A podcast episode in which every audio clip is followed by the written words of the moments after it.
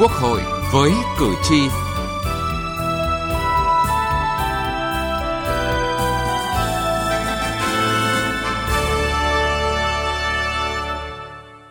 Thưa quý vị và các bạn, với vốn sống, sự am hiểu về vùng cao, dân tộc miền núi và sự nhạy cảm vốn có của người mẹ, người chị, những nữ đại biểu đoàn đại biểu Quốc hội tỉnh Yên Bái các thời kỳ khi tham gia nhiệm vụ của người đại biểu dân cử đã có những đóng góp quan trọng trên nghị trường cũng như thúc đẩy kinh tế xã hội địa phương ổn định và phát triển.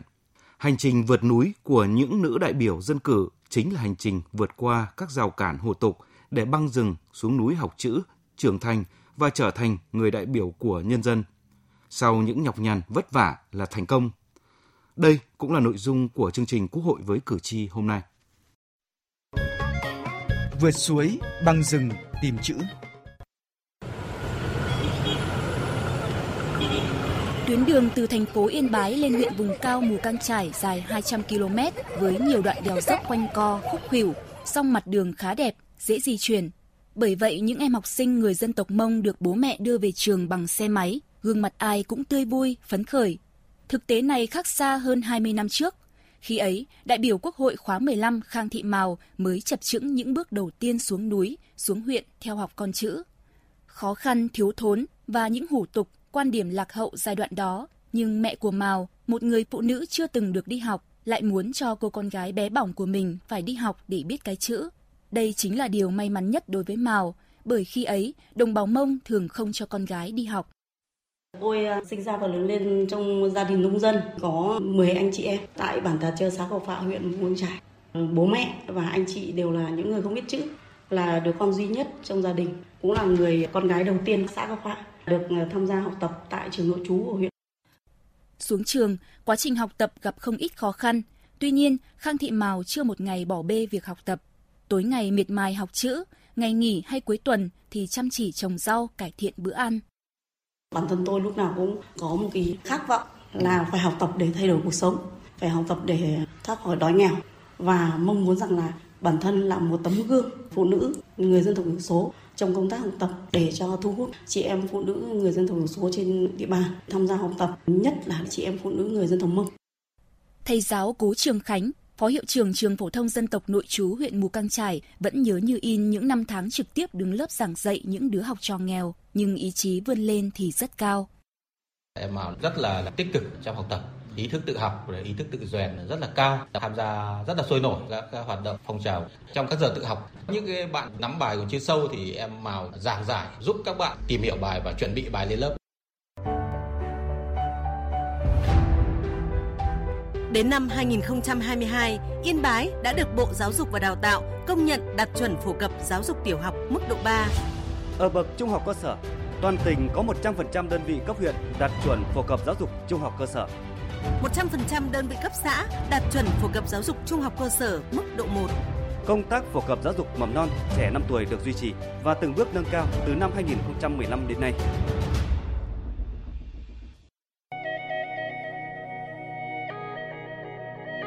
Cũng có một hành trình nhọc nhằn vượt núi đi tìm con chữ. Bà Triệu Thị Bình, đại biểu Quốc hội khóa 11-12, nay là trưởng ban dân tộc Hội đồng Nhân dân tỉnh Yên Bái, giờ nghĩ lại vẫn thấy tự hào về tuổi thơ dữ dội của mình.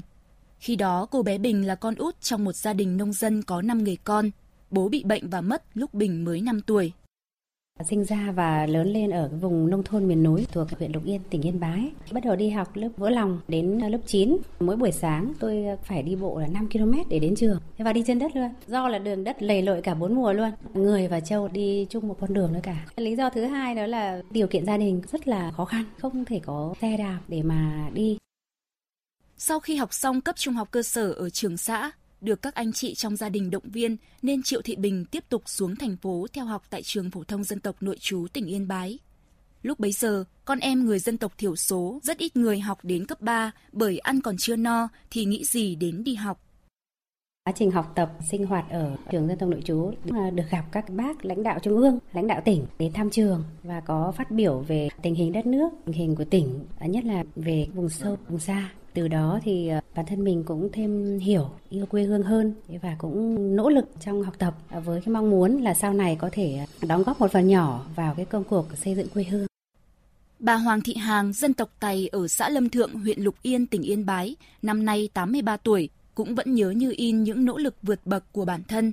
Từ ngày bé vượt khó đi học bình dân học vụ, khi biết chữ thì đi dạy vỡ lòng, đến tuổi thanh niên thì làm bí thư đoàn, dần trưởng thành, vững vàng như cây rừng trên núi đá nè kèn, rồi trở thành nữ đại biểu quốc hội các khóa 5, 6. Khi ấy, đường ra huyện, ra tỉnh, rồi về Hà Nội dự các kỳ họp quốc hội mất 2-3 ngày trời.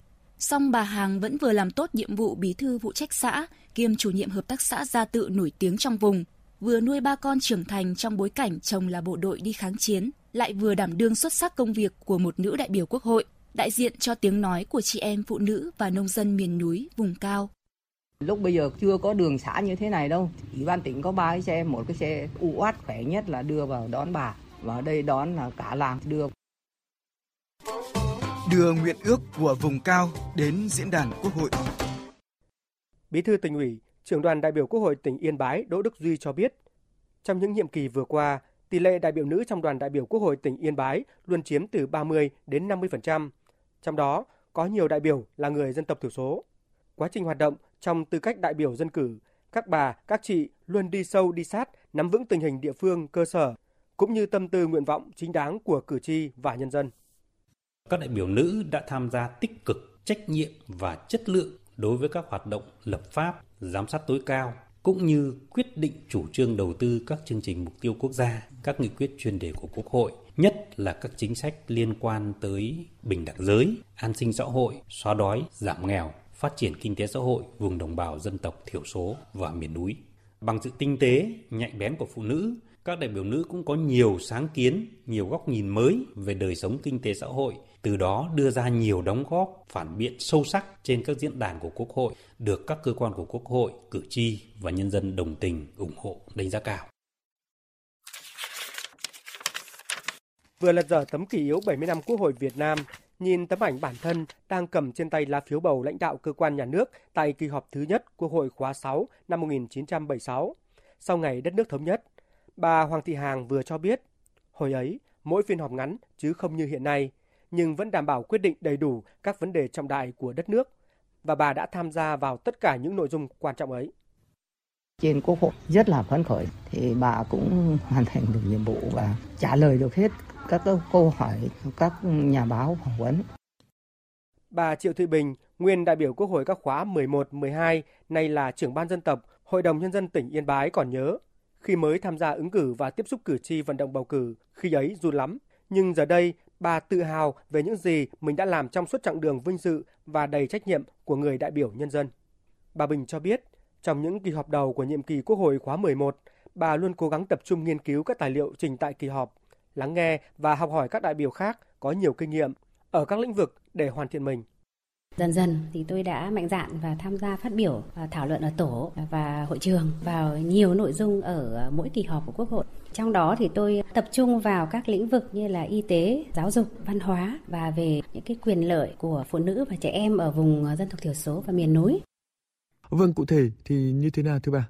lĩnh vực y tế tôi đã tham gia đóng góp các ý kiến vào cái công tác xã hội hóa bảo vệ và chăm sóc sức khỏe cho nhân dân và các cái giải pháp ờ, khắc phục những cái bất cập, sự thiếu thống nhất trong cái công tác quản lý hoạt động y tế ở cấp huyện, cấp xã khi mà thực hiện ờ, chia tách riêng cái phòng y tế và bệnh viện huyện ấy. Lĩnh vực văn hóa tôi đã đề nghị với ờ, cơ quan chức năng là có cái quy định về quản lý chặt chẽ về các lễ hội. Đề nghị nghiên cứu một cách có khoa học về những vấn đề thuộc tiềm năng con người. Thế và vấn đề giữ gìn và phát huy bản sắc văn hóa các dân tộc đề nghị với Bộ Giáo dục có các cái à, giải pháp để khắc phục tình trạng là học sinh dân tộc thiểu số bỏ học. Kính thưa chủ tọa phiên họp, kính thưa Quốc hội, trước tiên tôi đánh giá cao tinh thần cầu thị cũng như đại biểu Triệu Thị Bình, dân nữ người Mông Khang Thị Mào sau những ngày học hỏi cẩn mẫn đã nhanh chóng trưởng thành. Trước mỗi kỳ họp, chị đều dành nhiều thời gian để nghiên cứu tất cả các nội dung của kỳ họp, đồng thời sát sao ghi nhận những vấn đề cử tri và nhân dân đề cập. Từ đó, trên diễn đàn Quốc hội, chị tham gia đóng góp những ý kiến hết sức cụ thể, sát thực tế.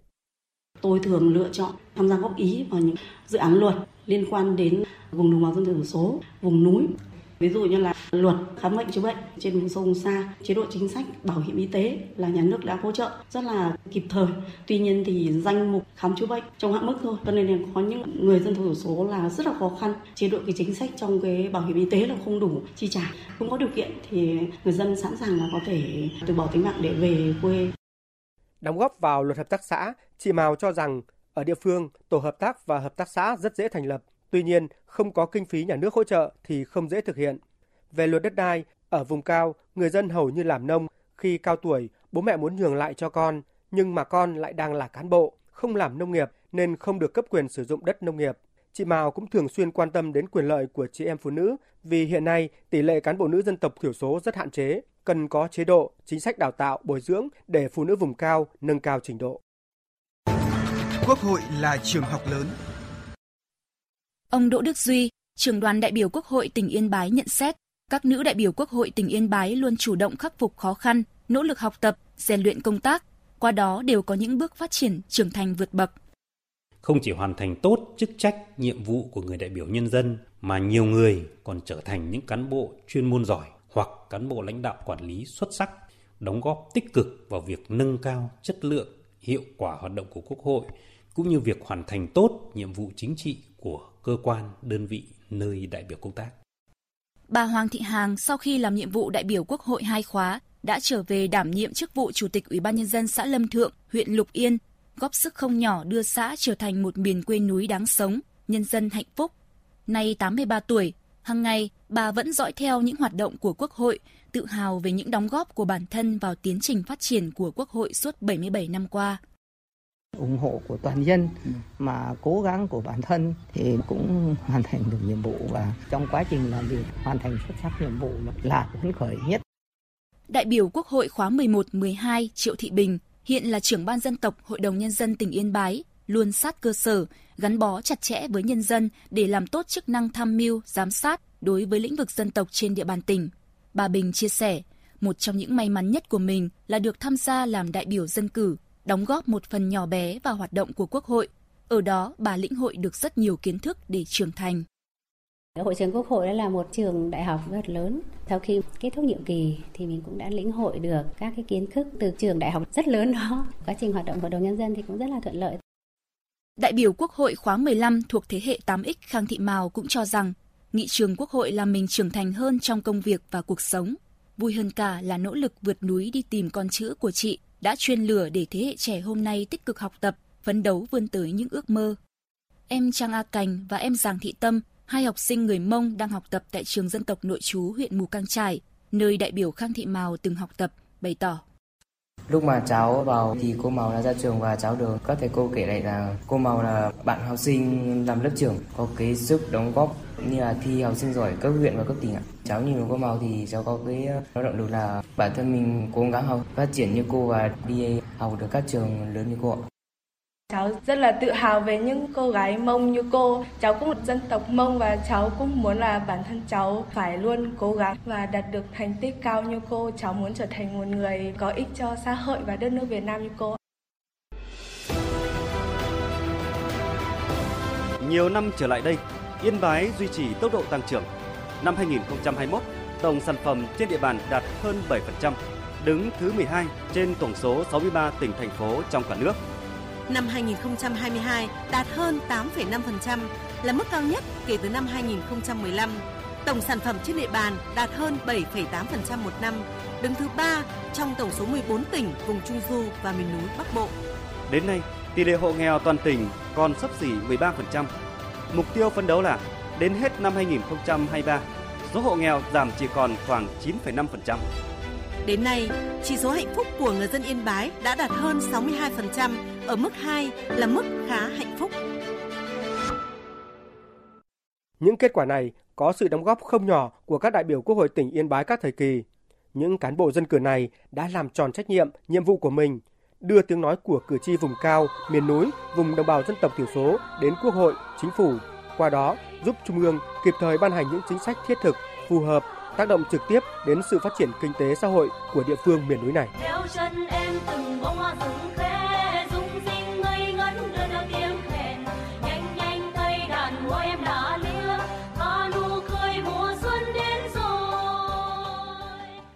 Chương trình Quốc hội với cử tri hôm nay xin kết thúc tại đây. Cảm ơn quý vị và các bạn đã quan tâm theo dõi.